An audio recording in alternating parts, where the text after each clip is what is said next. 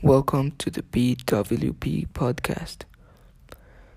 I am Pedro Vélez, and in today's second podcast, we'll talk about the 1992 Siege of Mostar, or also known as the Croat Bosniak conflict.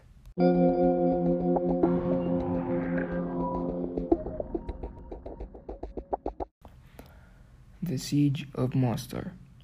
The Siege of Mostar began in April 1992 and ended in December 1993, lasting for over a year.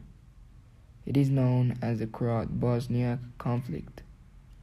After Bosnia Herzegovina declared independence from Yugoslavia and the political landscape changed, the Croats and the Muslims began having issues.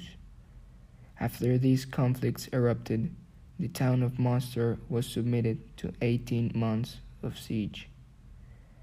It all began when the JNA bombarded Mostar and then took control of some parts of the town.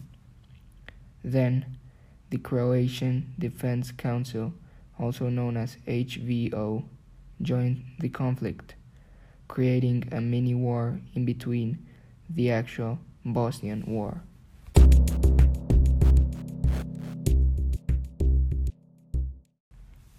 Mostar was isolated into two parts a western part, which was ruled by HVO powers, and an eastern part, where the Bosnian Army, also known as ARBIH, ruled. The Bosnian Army had its central station in western Mostar, in a structure complex known as Vranica. The Croatian Defense Council assaulted eastern Mostar utilizing mounted, tur- mounted turrets, guns, mortars, overwhelming weapons, and little arms. Then, the HVO, at that point, dealt with all streets driving into Mostar and global associations were denied to get to. Radio Mostar was involved by the Croats. This telecaster reported that all Bosniaks should hang out a white banner from their windows to show they give up.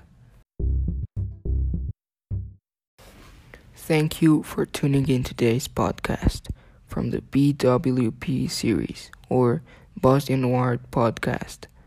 I wish you learned something new or just got entertained for a while.